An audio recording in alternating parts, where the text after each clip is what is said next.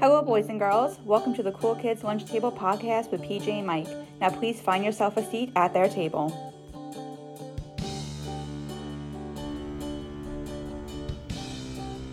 All right, everyone, this is our 14th episode. I'm Mike, I'm PJ. and today we're going to be reviewing the new Extreme album entitled Six, and PJ will be reviewing The Flash with Michael Keaton and Ezra Miller. Yes, Ezra Miller. The very odd duck that is Yes. Ezra Miller. Mm-hmm. I'm going to start things off with a childhood memory. This is more of an opinion, uh, Mr. PJ. So, who do you think is like the flashiest, like uh, movie star to play like a superhero or villain? And by flashiest, I mean like someone like very eccentric or, you know. I have two that I think of. Yeah, yeah, yeah. And the immediately comes to mind is Jack Nicholson as Never rub another man's rhubarb. Yes, Joker, that was mine. right? Because he's just completely over the top. He's great in that Mm-hmm. role, but completely over the top. And uh, the second one is Gene Hackman from the Superman movie as Lex Luthor. Oh. It's amazing that brain can generate enough power to keep those legs moving. I don't know that he himself is over the top and eccentric and flashy, but that's how he played the, the part. Yeah, yeah, and yeah. it's uh and and then Kevin Spacey does his best Gene Hackman impression to try and feel that over the top in Superman Returns. But I think those two for me are the flashiest, most eccentric character actors for yeah, Superman. mine was uh, Jack Nicholson for sure. Yeah, for the Joker, and then um, actually Robert Downey Jr. You know, he had a Yeah, really, you know he had what, a you're really right. interesting, you know, yeah. past. you yeah. know?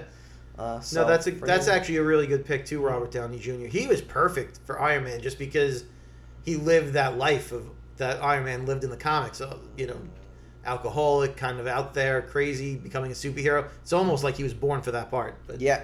those are those are uh, a couple of good picks for the most eccentric actors to play superheroes and villains. Yeah, yeah, yeah. That- Michael Keaton could be on that list too. He's a little kooky. Right shot. Now you want to get nuts? Come on. Let's get nuts. Yeah. Mm-hmm. Yeah. Well, I think he's almost like a comedian. I think he almost started off as somewhat of like a Yeah, he did. You know, so Imagine having the foresight to look at some of those old Michael Keaton movies and acts where he was a comedian and saying he would make a great Batman. I don't know. Tim Burton really made a good choice on that one. yeah, I think a lot of times, um, well, I think there's an interview with Stallone where he says that uh, the '89 Batman changed action films where you didn't have to look like a superhero to be a superhero. You know, because they were all jacked up. Right. So, um, yeah, really interesting. But yeah, I mean, Keaton nailed it. you Yeah, he and really I'm did. Curious later on to hear your review of how Keaton uh, was in the role. yeah. So, but I want to start things off, folks, with the band Extreme. So let me start off with saying this, PJ. I'm not like a gigantic fan of Extreme. Okay. So, for the folks listening, Extreme is most known for the song "More Than Words," which is like that acoustic one. Um, it's one with uh, Jimmy Fallon and Jack Black. PJ was Yeah. telling me about. They like recreated it, you know. So, which is a beautiful song. It's a It beautiful is a great song. It's one of the, Mhm. I think that's one of the uh, was that late '80s, early '90s that song came Yeah, out, yeah, right? yeah. And I think that is like a staple of that time period. Like everyone Mm-hmm. knows that song, everyone loves that song, and it just as soon as I hear it, it brings me back to like that time period. Do you remember like they used to have like those compilation CDs? They used to be like Pure Moods. Yeah, yeah, yeah. They used to have monster ballads. Yes. It was like all these like Yes. uh like glam rock. And you would have like the infomercial for that at like 11 o'clock at night on like yeah, the E yeah. Network. It would be like Yeah. Saigon Kick. It'd be like Cinderella. Yeah. All those type bands on there. Uh, I do remember those. but that song was on there. But um, yeah. So extreme. The reason I'm um doing is I'm reviewing this because one of my friends Scott told me he's like, hey, you gotta check this out. It's really good, and I love the new single that came out a couple of months ago. Um, I'm like, that's it's a great song. It's like a kind of a throwback to like Stone Temple Pilots kind Okay. of vibe, Velvet Revolver. I haven't heard it. It's really good. Um, Like this is not a band I typically follow. yeah, Um, yeah. No, n- neither yeah. have I. The only reason, like I said, the only reason, the only thing I know about Extreme is they, um, um, you know, those that song. They have a song that's called uh, another big hit of theirs, "Wholehearted," which is like that. You definitely heard it. I don't. even- I'm, I'm gonna try to sing it, but you have heard it. Um, it's like. It's like another acoustic song, Yeah. which is crazy because they're really more. I wouldn't say they're a metal band. I think they have They're a metal rock band, yeah. Yeah, they, they got Definitely a they're rock all band. awesome musicians and you know that kind of vibe. So they're very diverse in their sounds. but they And that guy has a great voice too. yeah, yeah. His name is uh, Gary Cherone, uh, Nuno Bettencourt. He's like one of the best guitar players in the world. I think he's. I think this this album and this and that that first single Rise kind of put him back into the, uh, the spotlight, you know, because he's so overshadowed. I mean, there's, there's so many great musicians, but he's really one of the best. Um, there's a guy on bass named Pat, and there's Kevin on drums. I also know about Extreme because one of my favorite bands I always talk about is Dream Theater, which I'm gonna talk about with some of Nuno's solos, but um. Uh, Dream Theater's current drummer, Mike Mangini, used to be in Extreme for a short bit, so Oh. that's my only thing I know about Extreme. But um, Pete, let me just tell you some quick things about Extreme. They're from Boston. They're from Boston.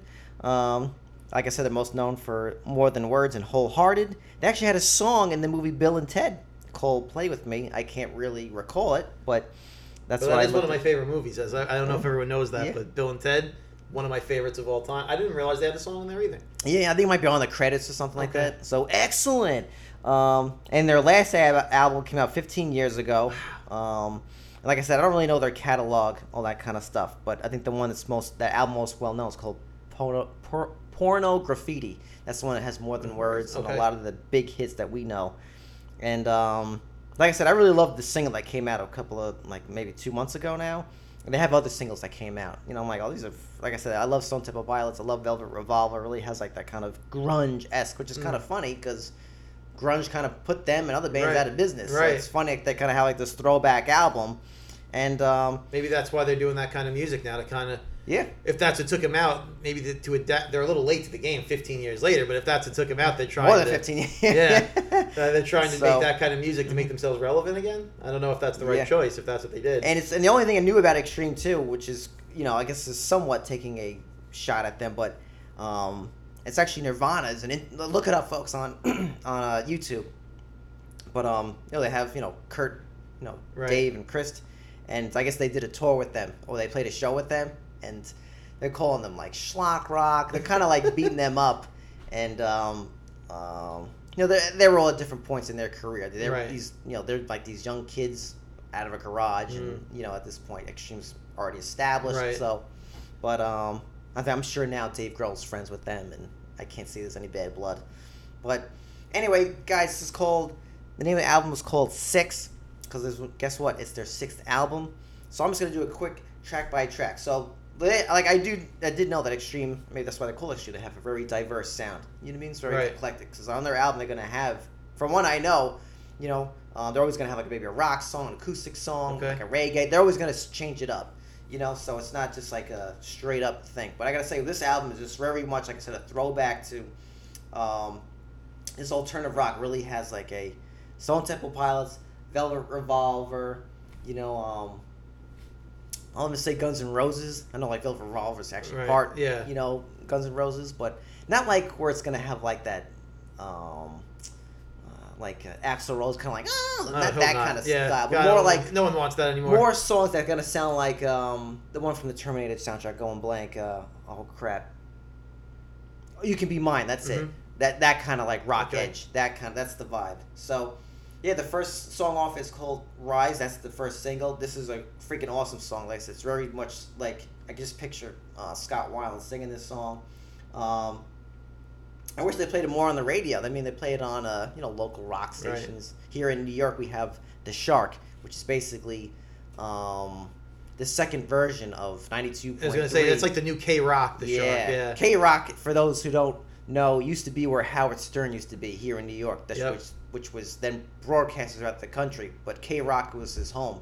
And once Howard left for satellite, K Rock was that station has never been the same. No, they they Um, went through a whole bunch of different types of things. They became like talk radio for Yeah, it was a while, Free FM. Free FM, and then they were Yeah. country, I think, for a while. Yeah, I don't Eddie know what Van not. Eddie Van Halen. Uh, what's his? David Lee Roth was the host. He was the host, point. He was awful. Um, but that's another reason why. Actually, that's actually the reason why I wanted to review this because I feel like just music in general right now. I feel like since 2010, music has gone on a decline. I, obviously, rock is my favorite type of music, but like, what other rock bands are there? There are none. You know, like I'm talking about like a staple rock band. We don't have that. We don't have another Nirvana. Like you got to count Coldplay, but they're early 2000s. Like what? Right. Like Greta Van Fleet. I mean, they're good, but I mean, like you don't have these like monster bands, or even like monster. I know you could say something like Taylor Swift is huge, or Drake. She's a rock band. or- She's just a, a Yeah, singer but I mean, like- songwriter that hit big and now makes pop Yeah. music. There isn't any rock bands yeah. left. So I feel like I almost felt compelled. uh, I'm like, I got. I, we, we need some more rock out there. You know. I just So- don't think it's popular enough to sustain a big band like that for whatever reason. The the old bands that exist still Yeah. exist because they already have a fan base. New rock bands, I don't think uh, I don't think they're gonna make it. There's a few out there that are pretty good. I think Ice Nine Kills. I don't know if you've heard them. Mhm. I don't know if you call them rock or you want to call them metal, but they're pretty good. But they're never gonna reach the heights that an old school rock band would reach. It's just not gonna happen. But There's a- even like I'm just you know I want to go off a whole tangent here, but even certain types of music, like even rap, I feel rap like they call it hip hop now. Right, yeah. Like I don't really consider like Drake. I don't. I don't really like him that at all, really. Besides maybe one or two songs, but I like Drake. I don't have a problem with his music, but I wouldn't call him rap.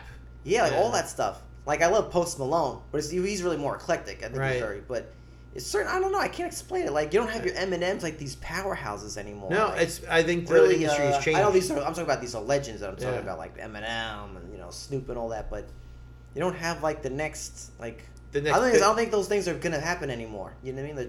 The, it's, I think all I, that's I, all just those I guys think it's short lived. The fame is short lived. They come out with like a really big song that kind of takes over the radio for a couple of months. Maybe Mhm. they they get a follow up album. They get a couple of years, but then the world moves on from the artist. I mean. Not that he was the best rapper of all time, but someone like a Macklemore came out with that Thrift Shop song. Yeah, that yeah. Thrift Shop song was huge. Mhm. And now, and you would think someone that came out with that kind of song would have like lasted a little while because Yeah. of how popular it was. And then that guy disappeared, and you haven't heard another song from him since. Yeah, Macklemore. What's his? Macklemore was his friend's name, like Macklemore. I don't remember all the names. I was not. I just remember the thrift shop song. Mac. I think that guy could be anything. He may not even have a name. The other guy. Right, I feel like Macklemore like somehow trans like they're like a transfer. They transformed into Imagine Yeah, Dragons. yeah. I feel like those lead singers or whatever they could almost be interchangeable. Yeah, they look almost alike, almost like they have like red hair or something. But um, yeah, cr- crazy the state of music right now. Um, but that's why I like this album because like I said the, the first tune is a lead single. Like I said, it's called Rise, and it has an awesome killer guitar solo. You know, I mean like. Well, that's another thing. What happened to guitar solos in music, or any kind of, or anything? Like, where's the saxophone solo in songs? Like, you have R and B. You Yeah. need something sexy. You know, anything. Keyboard, organ. I don't know. Um, the next song is another single. It's called Rebel. Like I said, this allows they really channeled their inner Stone Temple Pilots. Um, really good drums in this song. I said it actually sounds vocally a little bit like early Tool, like an undertow. Oh, okay. Yeah, like kind of like I like Maynard. Uh, I would say he almost had like a southern accent Mhm. in that album. So uh, I feel like the singer Gary kind of channels that. Um, and I compared to uh, Nuno's guitar solo to a John Petrucci type style, which is from Dream Theater. Uh, so really good solo. Next song is called Banshee. Um, like I said, I'm a, a broken record here. They sound like very STP. If you remember the song "Big Bang Baby" by them, Mm-hmm. um, it sounds like that. Velvet Revolver, very catchy and groovy. The next song is called "Other Side of the Rainbow." Um, I gotta say, good lyrics on this album. Very good. I'm not sure who writes it. I'm assuming the guitar player maybe, and and Gary, the singer. Um, but yeah, this has like it sounds like collective soul. It's acoustic. It's a love song. They're very good with harmonies.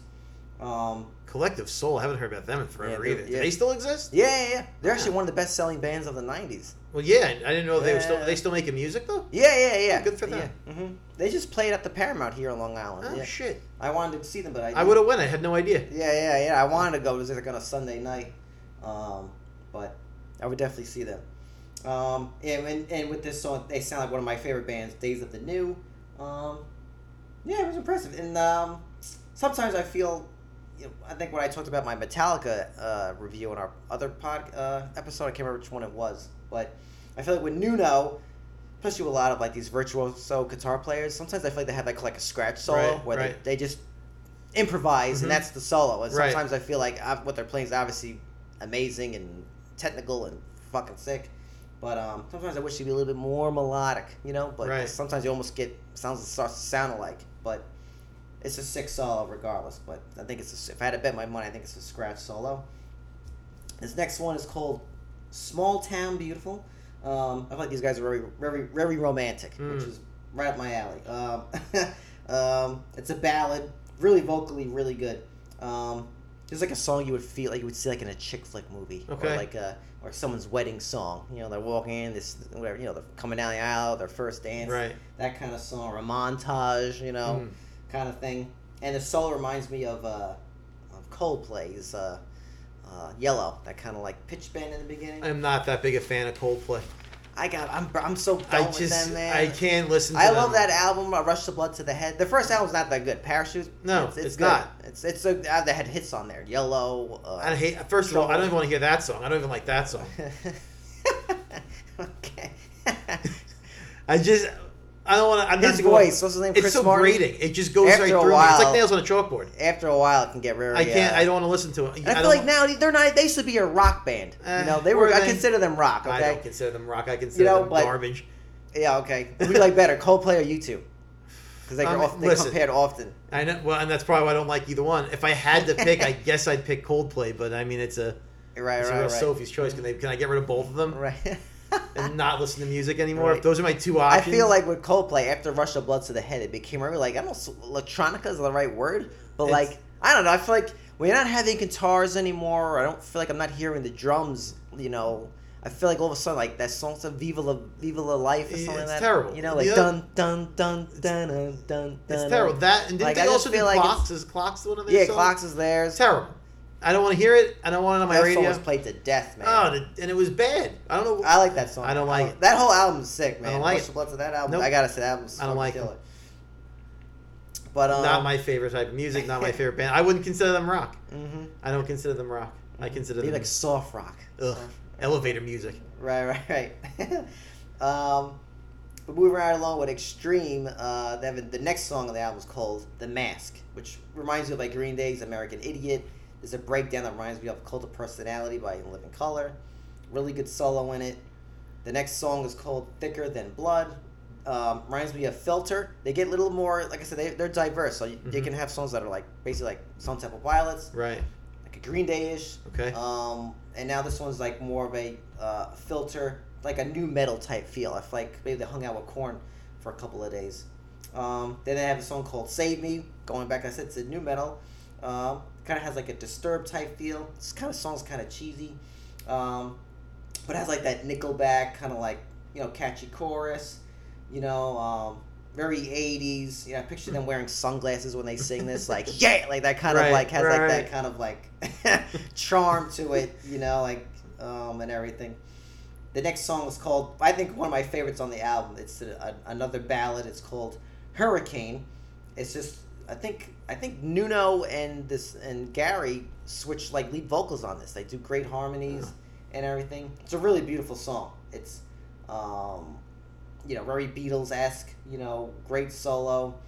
Um, if you're, I'm not really into the White Stripes at all, um, but they have a song called we.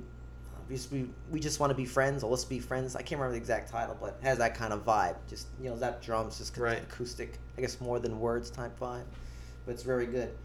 Then the next one is called X'd Out. This is very much like Muse.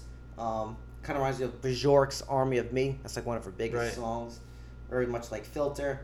Um, Dream Theater, they have, a, they have similar to Dream Theater, they have a song called Never Enough. Very much like Muse. They have synthesizers, a sequencer.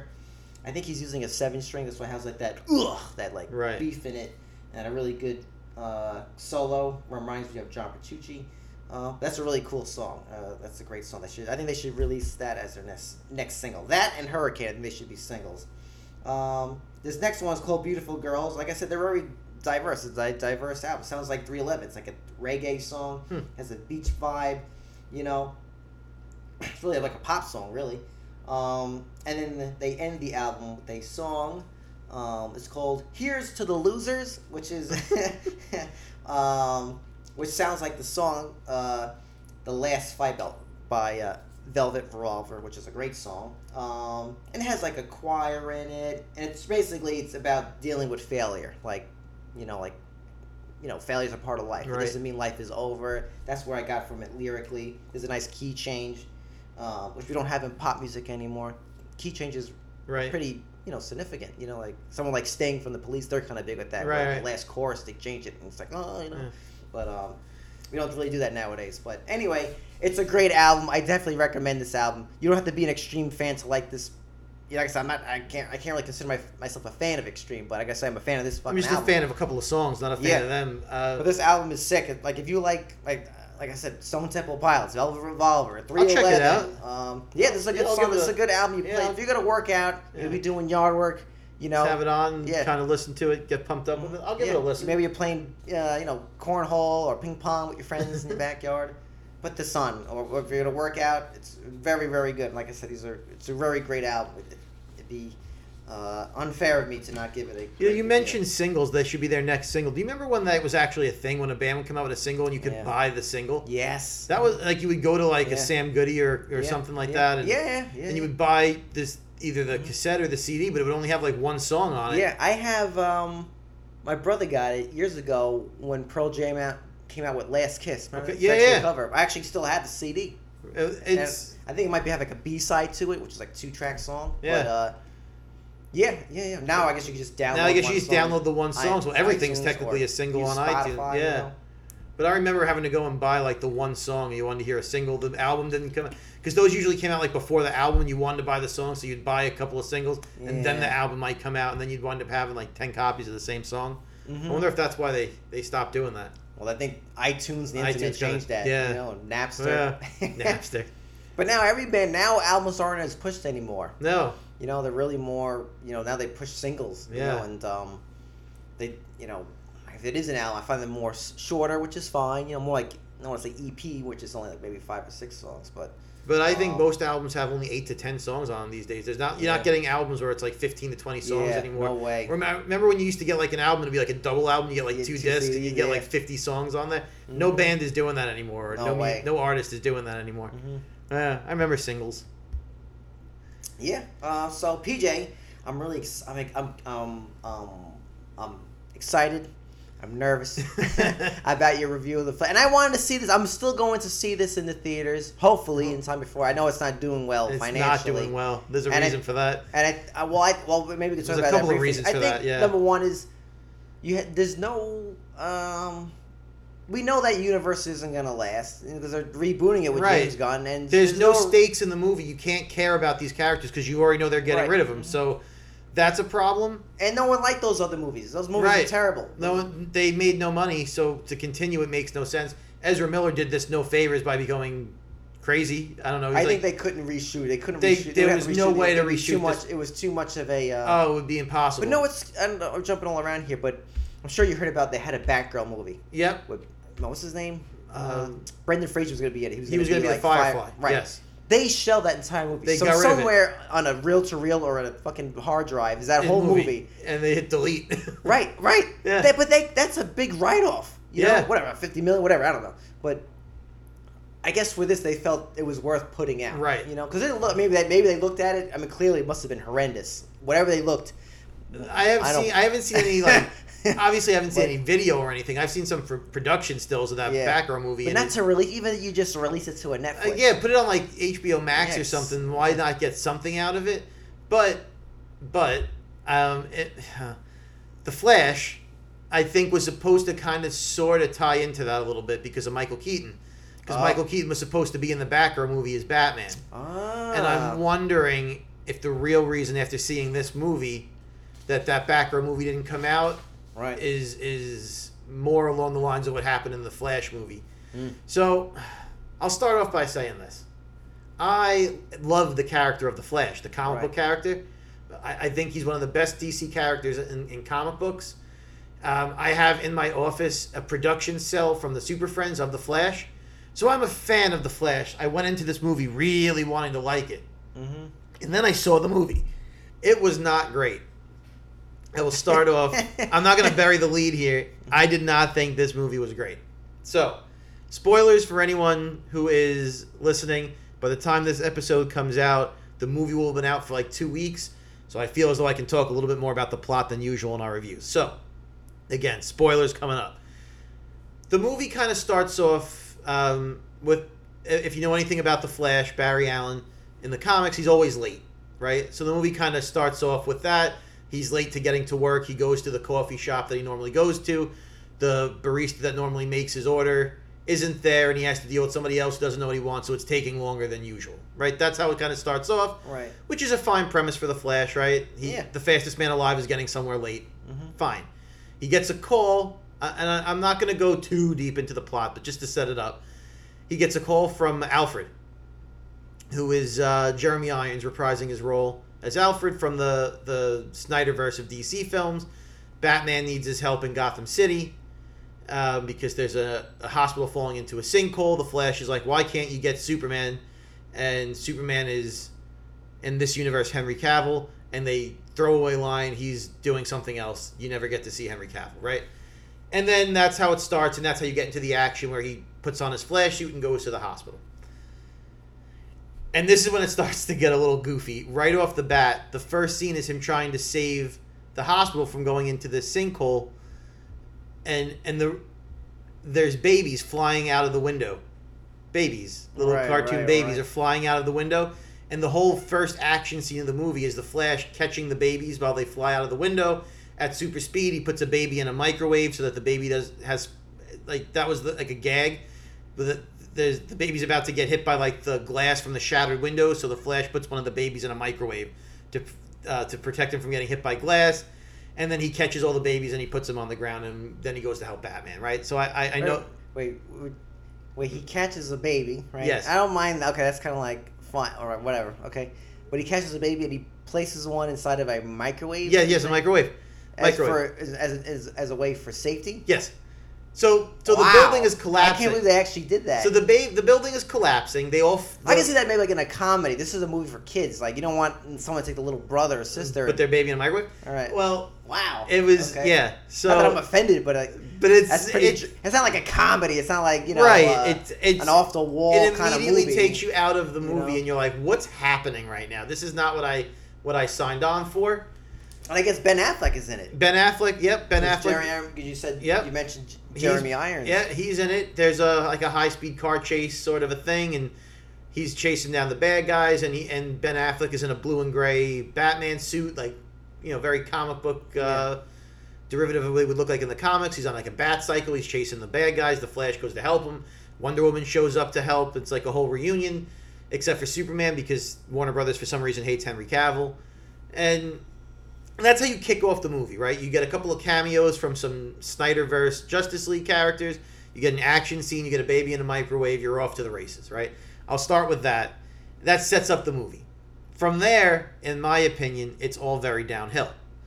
The Ezra Miller as Barry Allen in, in this movie, for whatever reason, was like the breakout character of the Justice League movies. People loved him. I think he's very grating on your nerves to listen to. I don't like. I don't it. think I don't know what I think he. I actually think Ezra Miller's actually a good actor. Hear me out for a second. Yeah, when he was, you know, he used to be in the movie. Uh, he's in a movie called. Um, Was he been The Perks a of- Yeah, he was very good in that. Yeah. So he was a young. I mean, that was ten years ago now. He had he. I think he's talented. Clearly, he has mental health issues. So. Um, I mean, with all that aside, he might be a great actor. I don't think he's great in this role. Oh right, I was gonna Yeah, say yeah, this I- movie. I don't know what they.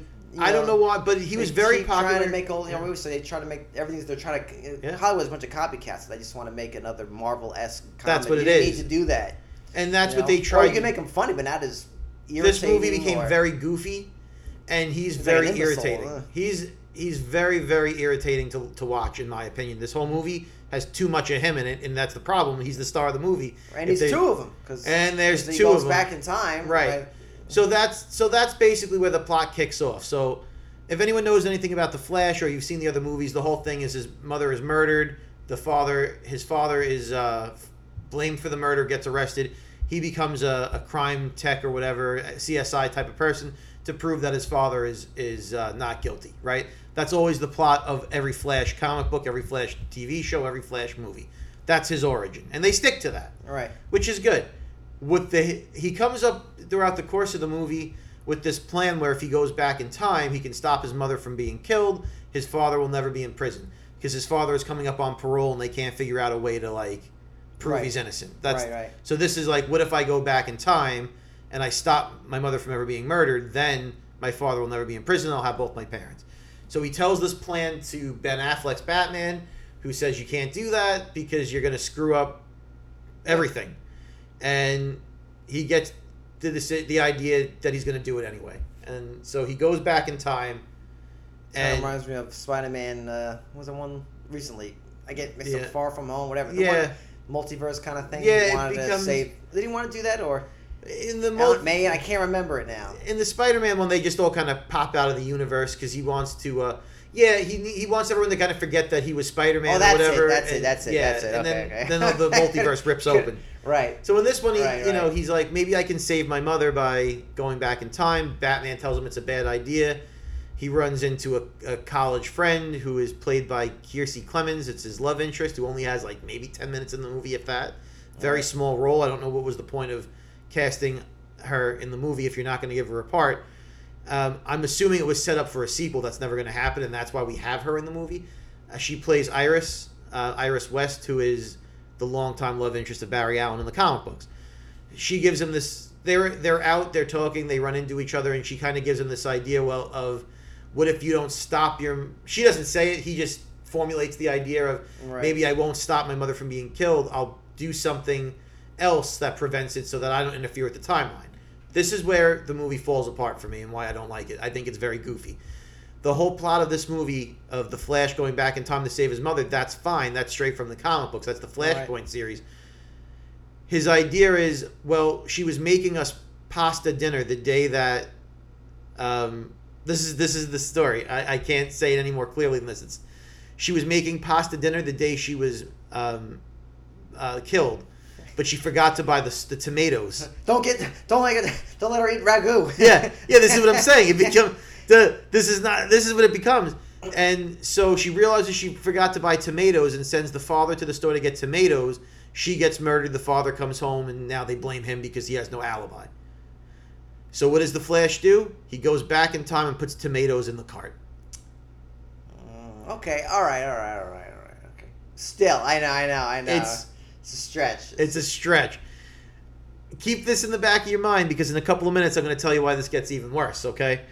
So maybe he didn't, could maybe it's too bad he didn't do like a uh, anything else? like a Back to the Future thing. Write him a letter like, "Dear Doc, Yeah. or dear Mom, in 1955, you know, Well, gang of uh, Well, it's funny that you should bring up Back to the Future right? because Back to the Future has a very big part in this movie. They bring it up. A lot. Wow. By preventing his mother from dying, Right.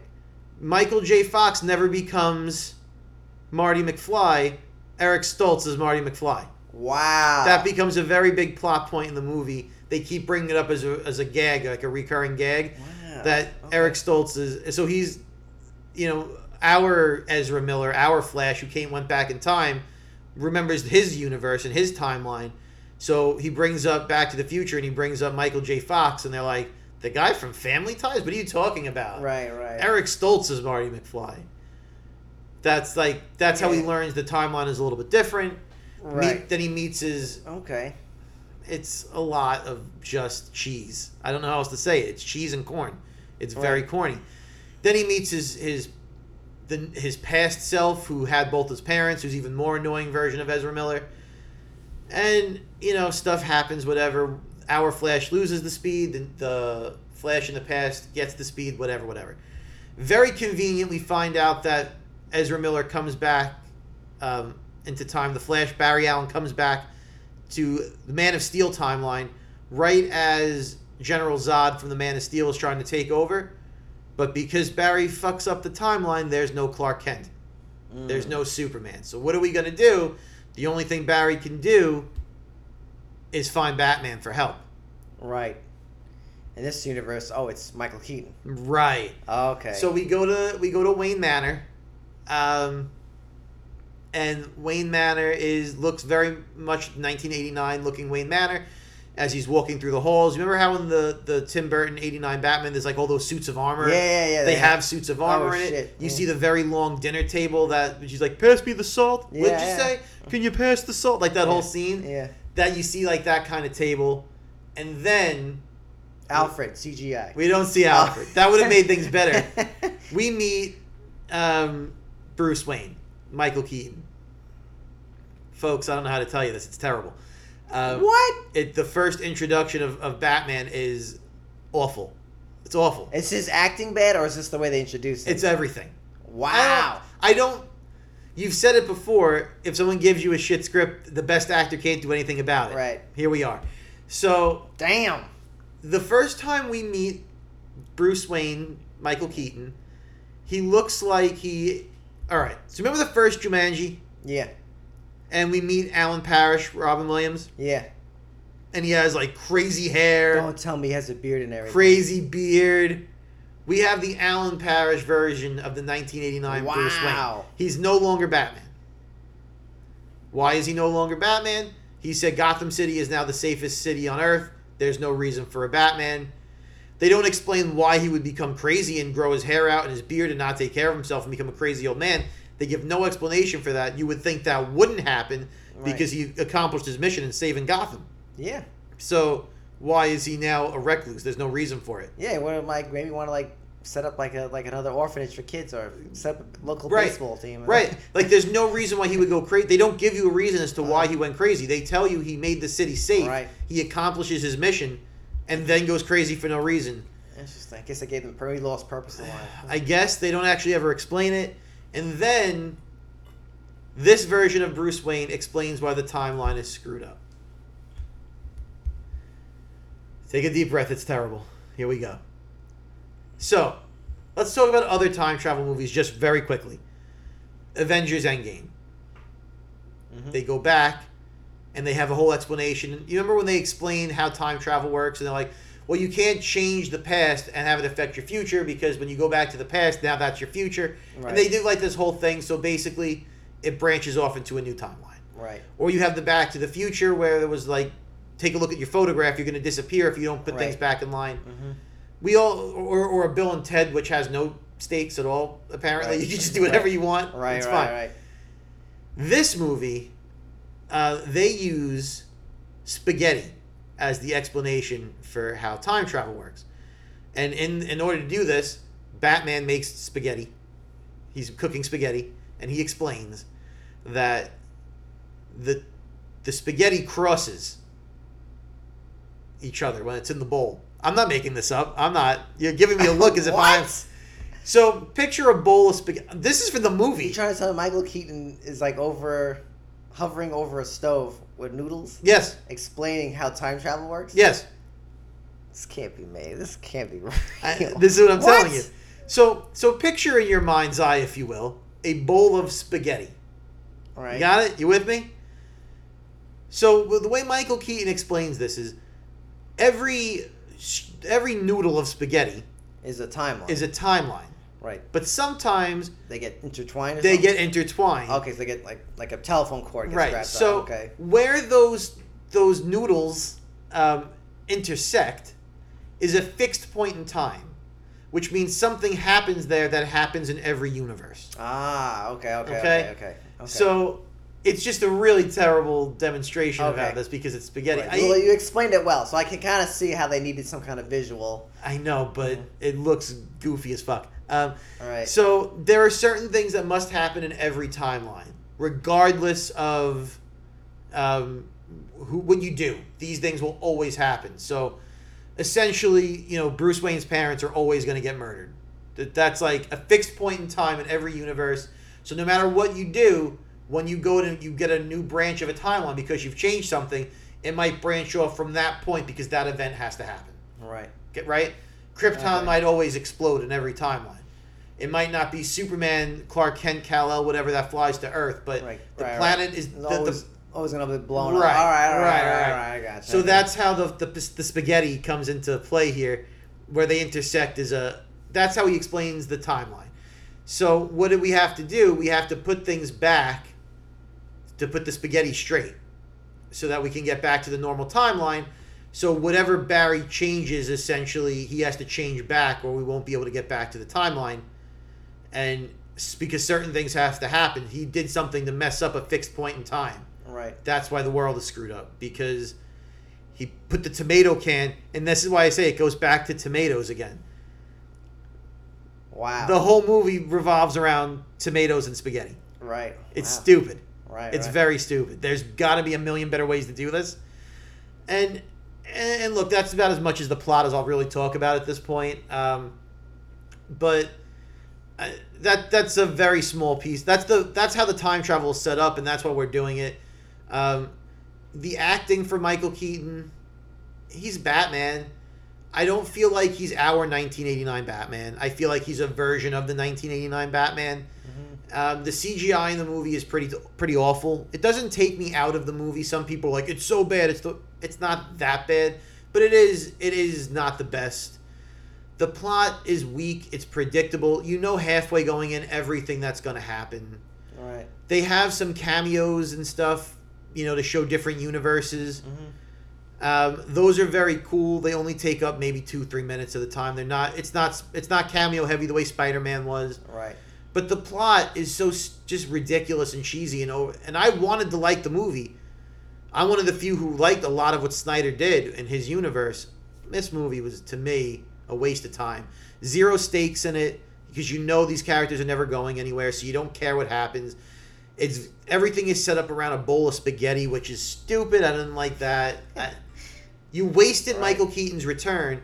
So, we'll fast forward through all the other stuff that happens in the movie. Go see it. Some of it's worth watching. There are very cool moments. The movie itself is not great. There are very cool moments in the movie. Um, we eventually do what we do, and obviously, spoiler alert here, we're putting the timeline back together. That's the plot of the movie. Yeah. So we do some stuff. We get back to the to the future, right? We're in our present timeline. Right. Everything seems like it's back to normal. Uh, Barry Allen gets a call from Bruce Wayne. Bruce Wayne's going to meet him somewhere. Spoiler alert. Spoiler alert. Wait, wait, wait, wait, wait, wait, okay. Go, go, go. You ready? Yeah. So Bruce Wayne gets out of his fancy car, but it is not Ben Affleck. And it is not um, Michael Keaton. And it is not Val Kilmer. And it is not Christian Bale. And it is not Adam West. Who's left? Clooney? Yeah! Wow. George Clooney makes a surprise cameo at the end of this movie as Bruce Wayne. Holy shit. Drink it in. Yeah, yeah. I mean, I mean, I think at the, at, from what look, I haven't seen it yet, and I'm not really, you know, triggered by. This is a movie I, can- I No, I thought Clooney was the best part. Two seconds, and Yeah, I loved yeah. every minute of it. Right. So, like, um, like you said, this movie has no stakes. That's why I don't really feel that big of a deal about. Um, and keep the other cameos, maybe. Yeah, yeah, I'm not gonna- Right, yeah. but. I think I mean I don't know what to say. It sounds like a movie that was kind of dead on arrival, and uh, So yeah, that's kind of what it I mean, feels like, like. I guess this sounds from what you're saying, and is this more of a movie that you would watch like on Netflix or HBO kind of thing? I is, would- it, was it, is it, is it worth Yeah. seeing in theaters? Is say? it worth seeing in theaters? I mean, look, no. Um, So more of a rental. Kind if of it was on, if it's on home. HBO Max, I'm gonna watch it again when it's on Yeah. HBO Max. yeah, It's not terrible. I, it just isn't good. right. You know what I mean? It just Yeah. exists. The reason why I say I think this might have played into that Batgirl cancellation is Mm. I think they realized they weren't moving forward with this. In my estimation, and I have no way of knowing if this is real, I think the original ending was probably Michael Keaton stays as the older Batman. And then you would have your Batgirl movie with Michael Keaton in the same universe, right? But when they realized it wasn't going to move forward, they they reshoot the ending with a, a fun gag with George Clooney because you know you're not moving forward. But now the Batgirl movie would make no sense because you don't have Michael Keaton anymore. Right. And I think they just scrapped the whole thing because if it wasn't looking like it was going to be a good movie, the Batgirl movie, you've already you, you changed the ending, you end this universe, it's over. I think that's kind of why that Batgirl movie doesn't exist. Yeah, yeah. I think that the I give the movie at a ten at best a five, yeah. five and a half. So it's an average. It's an average. It's not terrible. Mhm. It's just not good. Yeah, yeah. It's Ezra Miller is not a great role. Not great in this role. I didn't like him in the other movies. I think he's a little too grating on the nerves. Um, but the problem is there's not much of a, else of a cast in the movie. It's him and him. Like it's a it's the two of them. So if you don't like him once, you don't like him twice. Right, right. So now y your casting is. ugh. So let me ask you this: um, as you're wrapping up, do you have like a favorite uh, part of the movie? Is there something you did like about it? Because it is a it is a five. So it's Yeah, yes. you did like. Yes, it. yes, yes, yes, I so do. What did work? What did work? I think, um, surprisingly enough, um, the Supergirl that they introduce in this movie is actually very awesome. Okay. Um, and the problem with the Supergirl character in the movie is that it should have been Henry Cavill. It would have made the movie better with Henry Cavill because it would have had more of a tie to the other movies. But she was very good in the role. She was very likable. The scenes that she in, I personally think she kind of steals them. I thought she did a really excellent job. I think the action scenes were good. They bring back Michael Shannon as Zod. Yeah, that guy's a, and he's an incredible actor. he's a freaking great actor. Um, and Oh the scenes God. where they kind of redo the what happened to Man of Steel are very very cool. right, That whole fight scene, um, there's like a whole battle. Um, some of what I liked is is I was trying not to spoil everything, but there is some stuff with the way the time travel happens. right, Um, I think looks very cool. The cameos are very very cool. The way they did them. Uh, I there's one in there that's just fantastic. I won't spoil it, although it's all over the internet. You've Yeah. probably already heard it. Um, those are very good. Um, there are some moments in the movie that you're like, those are cool moments. Like there's just some like some imagery in the movie where you're like, oh, that looked really awesome. That feels awesome. I could see why they would do that. It's just right, right, right. you know, if you have a movie that's it's two and a half hours, and you have a couple of good moments throughout mm-hmm. that that kind of keeps you invested to see what happens next, but the rest of the movie falls apart. So it's like you can't Yeah. really care about those. The moment is cool, and then it passes, and then you go back to not caring. The uh, the scene where there's a scene where they have to try and give Barry his powers back, and that's really done well. There are very cool parts. I mean, just seeing the old Batcave again, yeah, the Batmobile. you see the Batmobile, right? Like there are moments like that.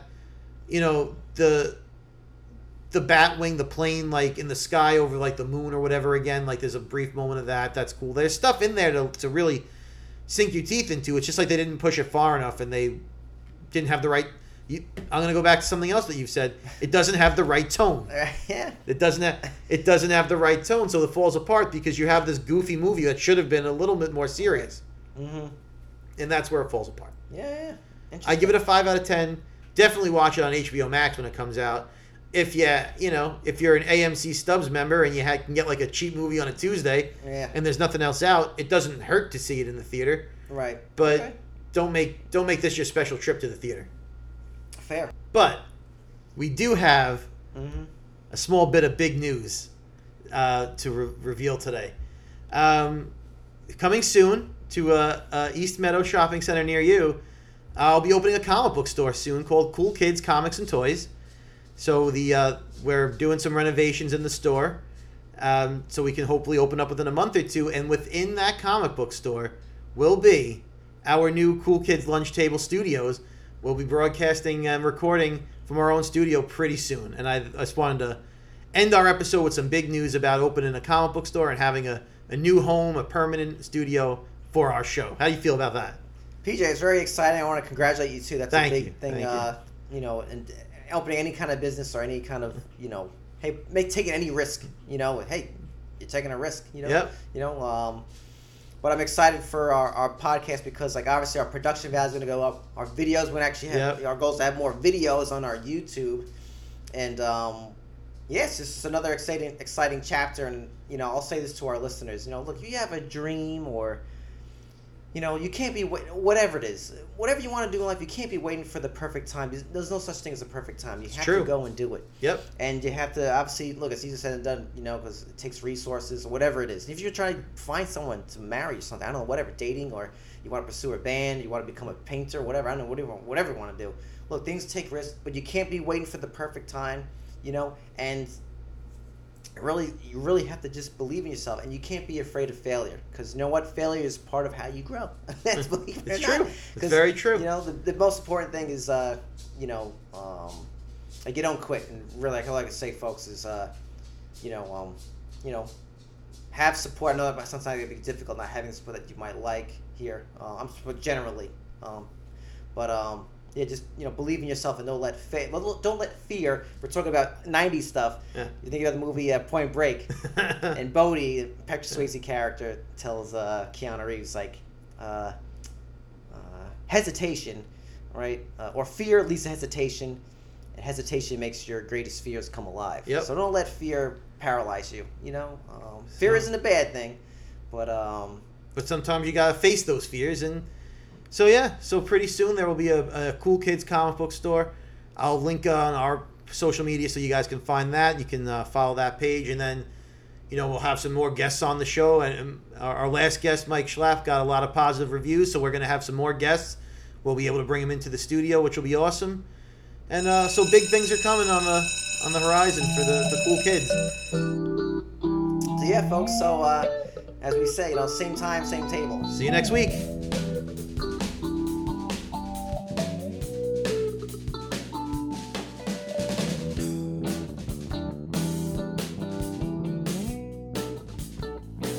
Boys and girls, lunchtime is over. Please visit PJ and Mike's website, coolkidslunchtable.podbean.com for more information. Follow the boys on all social media apps. Just search Cool Kids Lunch Table Podcast. Now get to class before you get detention.